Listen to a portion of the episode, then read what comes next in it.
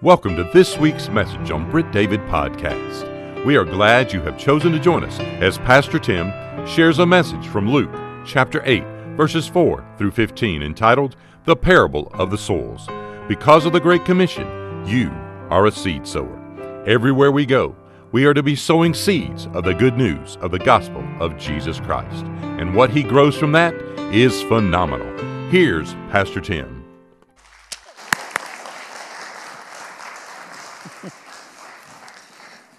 Ooh, that's good, isn't it? Man, the music's got me ready. You ready? You got to get your Bibles in.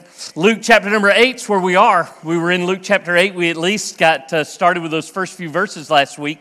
And I mentioned to you then that that section was centered right in between two really great parables. The one that we get to today, I would say, is the greater of the two, or at least the most popular of the two. I think it's one that you'll be familiar with. Sometimes it's referred to as the parable of the soil, sometimes it's referred to as the parable of the sower, uh, but you will definitely understand it as you get to it. Now, Jesus spoke in parables very often. Parable, a parable is simply a story with a spiritual point. So, the reason why Jesus speaks in parables, and you'll get to see a little bit of that, a glimpse of it at least in, our text today, is he said, I speak in parables so that those who are unbelieving, those who have a heart that's hard towards Him and the Word of God itself are just going to hear it like a regular story. I mean, it's just, it's just going to sound like a farmer going out to sow some seed. That's about all they're going to get out of it. But those who are spiritually attuned, those who have ears to hear, those, have, those who have hearts that are willing to listen and learn, those who have hands and feet that are ready for action, they're going to understand that Jesus has a far deeper point that he needs to make, and one that you and I, as followers of Jesus, certainly need to know. Let's read this parable together. It begins in verse number four. The Bible says this And when a great multitude had gathered, and others had come to Jesus from every city, he spoke by a parable, and here it is. A sower went out to sow his seed, and as he sowed, some fell by the wayside, and it was trampled down, and the birds of the air devoured it. Some fell on rock, and as soon as it sprang up, it withered away because it lacked moisture. And some fell among thorns, and the thorns sprang up with it and choked it. But others fell on good ground, sprang up, and yielded a crop a hundredfold. When Jesus had said these things, he cried out, He who has ears to hear, let him hear. Well, that's where you are today. That's where you need to be today, to have ears that are ready to hear.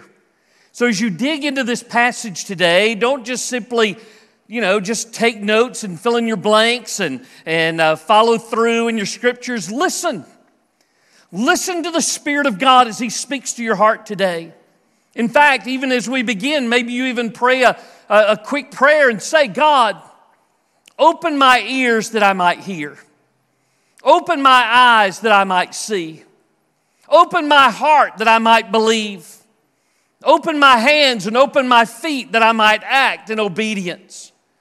As you come to this passage today, please don't let it be simply a story. God has something specific that He wants to speak to your heart about today. As we look through this parable, there are three essential elements that we need to take note of. And I want to break it down for you that, in that way today. The first is the sower. I want you to know that the sower declares the message of salvation. That's his job. The sower declares the message of salvation. As Jesus began the parable in verse number five, that's exactly how he started. A sower went out to sow his seed. That's what a sower does, right? a sower sows. If he ain't sowing, he ain't a sower. A sower goes out to sow seed. Now, as Jesus tells the parable, he's going to, in other versions, he's going to come to that point, point he's going to say, I'm the sower. But listen, in our context today, as you begin to read through this story, you are the sower. You have been entrusted with the seed of the gospel of Christ. You've been given that, and you've also been entrusted with a duty.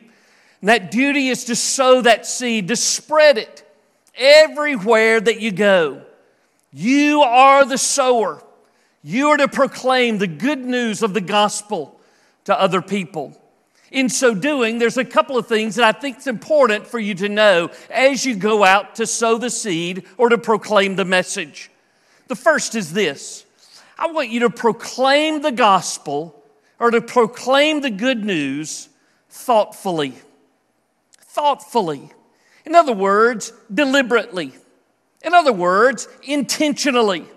I want you to be able to sow seeds on purpose. Your mission is to sow those seeds. We know that we have the Great Commission that's over us like an umbrella. It is our marching orders. It is the duty of the church and the duty of every single believer. Is everywhere that you go, as you are going, make disciples of all the nations, teaching them to observe all the things I've commanded you, baptizing them in the name of the Father and the Son and the Holy Spirit.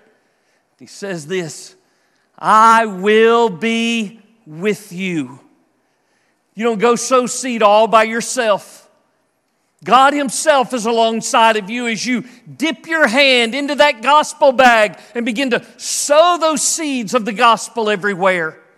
But let me tell you this if you don't do it thoughtfully, if you don't do it deliberately, if you don't do it on purpose, you're likely not to do it at all. We get wrapped up in talking about the NCAA tournament. We get wrapped up in talking about the weather. We get wrapped up talking about Russia and Ukraine and gas prices. At some point, you've got to learn to take that simple conversation and turn it from the natural to the supernatural, to turn it from the ordinary to the extraordinary, to be able to turn it from bad news to the good news of Jesus Christ. You'll only do that if you do that on purpose. So proclaim the good news thoughtfully, proclaim the good news truthfully. Truthfully. You say, well, Tim, how can, I, how can I proclaim the good news and it not be truth? Listen, what I mean by truthfully is I mean the truth, the whole truth, nothing but the truth. You see, typically when we begin to share the gospel in these days, we're so acutely aware that we don't want to offend somebody, that we don't want to mention sin, we don't want to mention repentance, we don't want to mention bad news whatsoever. We just, man, we want to skip right on to the love and the forgiveness. But a person won't be saved if they don't know they need to be saved. They have to be made aware of their sinfulness. We have to talk to them about repentance. When Paul said that he went publicly preaching this gospel, when he went house to house preaching this gospel, he said, I told you two things repentance toward God and faith in our Lord Jesus Christ. You have to have both elements when you share the gospel and share the good news with somebody. Tell them that they can repent and that they can turn from those sins. It is the truth of the gospel that will set them free. You won't set them free by twisting their arm. You won't set them free by the elegant way in which you share the gospel. You won't set them free with the stories that you tell as illustrations to help make your point. It is the truth of God that sets a person free and nothing else. So share the gospel, proclaim the good news thoughtfully, proclaim it truthfully, proclaim the good news thoroughly. Thoroughly. Everybody, everywhere. Anybody, anywhere. The Great Commission says that as we are going, we are to make disciples. So it doesn't matter where you go, it doesn't matter who you encounter. That person is a candidate to hear the gospel. Now, you may run across some people that don't want to hear the gospel. You may run across some people who already know the gospel. let me ask you this. As you've attempted to do that in the past, can you tell when you come up on somebody? Can you tell where they are in their relationship with God? Can, can you tell whether or not they may open their heart to Jesus that day? Now, you may say, well, I can read their body language and they're just not interested. It's not their body language that communicates, it's their heart language that communicates. And the Spirit of God will speak to their heart. They may not pay one lick of attention to what you have to say, but when God speaks through you, people who you never thought would listen do listen. So be thorough. Don't say no for somebody else, right? Don't say no for somebody else. They can say no all by themselves. You just share the message. Then you allow them and God to do business one with another. Anybody, anywhere, everybody, everywhere. Share the good news thoroughly. Number four, I want you to proclaim the good news trustingly. Trustingly. Because some will say, well, Tim, what if I go and I share the gospel and they don't listen? They, they, they, they, what if they say no? What if they slam the door in my face? What if they sick their dog on me? I got an interesting story about that that I'll share some other time. Hey, it might happen. And it's okay, right? You are trusting the Lord. You are doing simply what He has called you to do. He has not called you to break through their spirit. He has not called you to convert them. He has not called you to change them. He has called upon you to share the good news of Jesus Christ. He has called on you to share the gospel. It is your job, it is your duty, it's God's job to save them. It's God's job to bring about conversion. It's God's job to bring about transformation. If you would simply pay attention to what your job is, that you would share the gospel in these ways, then watch God do what only God can do. And it might very well surprise you. Well, one of those elements that we need to look at in this story is the sower. The sower went out to sow his seed, the Bible says. What is the seed? Well, secondly, I want you to see today that the seed discloses the means of salvation. The seed discloses the means of salvation. How is a person to be saved? How can a person be saved? It is the seed of the Word of God that tells us how we can be saved. In fact, if you skip down there to verse number 10, you begin to discover that that Jesus has an answer for these disciples. Look at what the disciples, well, let's back up. Let back up one in verse number nine. It says, The disciples asked Jesus, saying, What does this parable mean? That's what we want to know, isn't it? I want to know what this parable means. I want to know more than agriculture. I want to know what Jesus has to say through this. And so Jesus answers and says to them, To you it has been given to know the mysteries of the kingdom of God. That's to you. To you have been given this right. Look at what he says. But to the rest, it's given in parables that seeing they may not see and hearing they may not understand. And so I like this in verse number 11. He says, Now the parable is this. He doesn't wait on me to try to figure out what all these elements mean. He didn't rely on me to make the best interpretation or the correct interpretation. He simply spells it out in black and white, or, well, if you know, in red and white, spells that out for me exactly what these elements mean. And look at what he says the seed is the Word of God. The seed is the Word of God. Listen, it's not that we, you know, it's not that we're opposed to going out and sharing good deeds with everybody. Good deeds aren't the seed, are they? It's not that we're against any humanitarian projects. Man, we want to do those thoroughly. But that's not the seed that he's talking about. The sower goes out to seed, to sow the seed of the Word of God, and most specifically, he's talking about the gospel. It's in God's Word, it's in the gospel that tells me everything that I need to know about how to be saved. For example, the Word of God reveals His affection for me. God's word reveals God's affection for me. The Bible tells me that He loves me. Man, we learned that song early on, didn't we?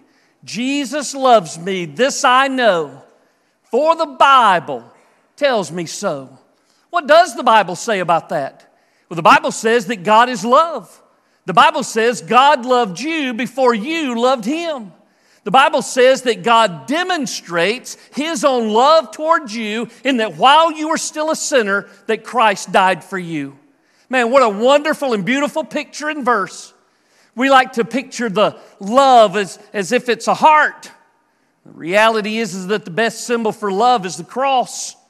God demonstrates his love for you, and that while you were still a sinner, that Christ died for you. Listen, there's not a person in this room that God doesn't love. There's not a person in this room whom He has not set His affections on. You ever had, uh, had those terrible opportunities, maybe when you were in elementary school or in middle school, and you finally got up enough nerve to write that note, boys, and you wrote, on, you wrote it to that little girl and you said, Do you like me? Check mark yes, check mark no. Man, it with nerves that make you want to wet your pants. You folded that thing up and finally passed it on to her. You know? Well, God checks yes. He checks yes. He don't just like you, he loves you. And he's demonstrated it not in a check mark, but in a cross. He loves you. Loves you. If you don't get anything else out of the message today, please understand that. God loves you. Secondly, it's the Word of God that not only reveals His affection for me, but His Word also reveals my abominations against Him, my sinfulness, my wickedness, my waywardness, my iniquities. Those things that have separated me from Him, the Bible tells me that I am a sinner. The Bible says that there's not one who's righteous or good, not even one. The Bible says everybody, everybody, you, me, the person that you're talking to, everyone has sinned and fallen short of the glory of God. Because of that sin, we know that we are separated from God. The Bible says, Your sins have separated you from your God. If you remain in your sin, you remain separated forever and forever and forever. Well, He dwells in that high and holy place that we call heaven. Any person who refuses to believe in Him will spend eternity in hell. My abominations have done that. My sin is not just some little white lie. My sin is an offense against a holy God that cannot be removed by anything other than Him. That leads me to number three. It's God's Word that reveals His antidote for me. It reveals His antidote, His cure. What, what am I to do? I mean, I can't go back and undo, can I? I can't be like when I was in school and out there in the hallway talking when the bell rings. And suddenly I'm trying to run to class like that's going to make a difference. bell's already rung, you late. You can't unring the bell, can you? Can't go back and undo what you've done. If you could, you would, but you can't, so you're not. Can't make up for it either. There's not enough good things that you could possibly do to make up for the sins that you've already committed. Not one. I, but I need a cure. I need an antidote. I need an answer from God. And the Bible reveals that to me. When I was still a sinner, Christ died for me. The Bible says that He bore in His own body our sins upon the tree. It's the great exchange, isn't it? He who knew no sin became sin for us. Hang on to that thought for just a moment. Think about that. Jesus never sinned. Jesus didn't have a sin nature. There was nothing that was impure about him whatsoever. So, those guilty feelings that you get, when you get caught, or at least you come to your own senses, you know? Jesus never knew what that felt like until the day that he hung on the cross and the Father applied every one of your sins, multiplied by every person who will ever live, on his shoulders. No wonder he said, My God, my God, why have you forsaken me? That's the only antidote. You can't do it for yourself, He's done it for you. He's done what you cannot do. And that's paid the penalty for your sin. Number four, God's Word requires my answer to Him. I mean, it reveals all of these wonderful things about the means of salvation. God loves me, but I'm a sinner, and Jesus died for me. But now, what do you do? What do you do? It's up to every person, isn't it? It's, it's almost like playing tennis now. He is, he's hit the ball into your court. What are you going to do? What do you do knowing that Jesus has paid the penalty for your sin? Do you then regret the sin that you have committed? Do you want to turn away from that, repent of that, put it in your rearview mirror? That's what he wants from us, isn't it? You want to take what, what fledgling faith that you do have, what basic little trust that you do have, and just put it all on Jesus. See, that great exchange was He who knew no sin became sin for us. What? That we might become the righteousness of God in Him. He takes away, He takes on all of your sin, but then He gives you His righteousness. You know, in the, in the book of Revelation, the Bible says that no sin will ever enter into the gates of heaven. How is that possible? How, how is that possible? Our Catholic friends have taken that and said, well, you know what that means, don't you? That means you gotta, you gotta repent right before you die. You, you, need a, you need a priest to come and, and, to, and to read some last rites over you. Listen, priests can't help you. Last rites can't help you. When you asked Jesus to come into your heart, when you said yes to Him, Every sin that you have ever committed, past, present, or future, is all dealt with at the cross. It's, it is the complete antidote. It's not, it's not like some medicines that simply mask the symptoms. Jesus is the cure. He's taking care of everything. You say, Well, I understand him taking care of my sins in my past. I mean, once I once I ask Jesus come my heart and forgive me, he forgives all my sins that I've done up to that point. But what about those to the future? What about those to the future? How, how, how many of your sins were future to the cross? I mean, there's some old folks in here. but you ain't that old. They're all future, aren't they? When he died for your sins, he died for all of your sins even the ones that you didn't know, even the ones that you didn't count, even the ones that you haven't yet committed. He has fully and utterly forgiven you. That's the only way that no sin will enter into the gates of heaven. And that could be you. Would you give your heart to Jesus today? Would you say yes to Him? Please say yes to Him. I don't know where your heart is. Jesus knows. Join us tomorrow for the conclusion of Pastor Tim's message, The Parable of the Soils. Pastor Tim would love to connect and share with you about a personal relationship with Jesus Christ and how you can know that you know that Jesus is your Savior and Lord.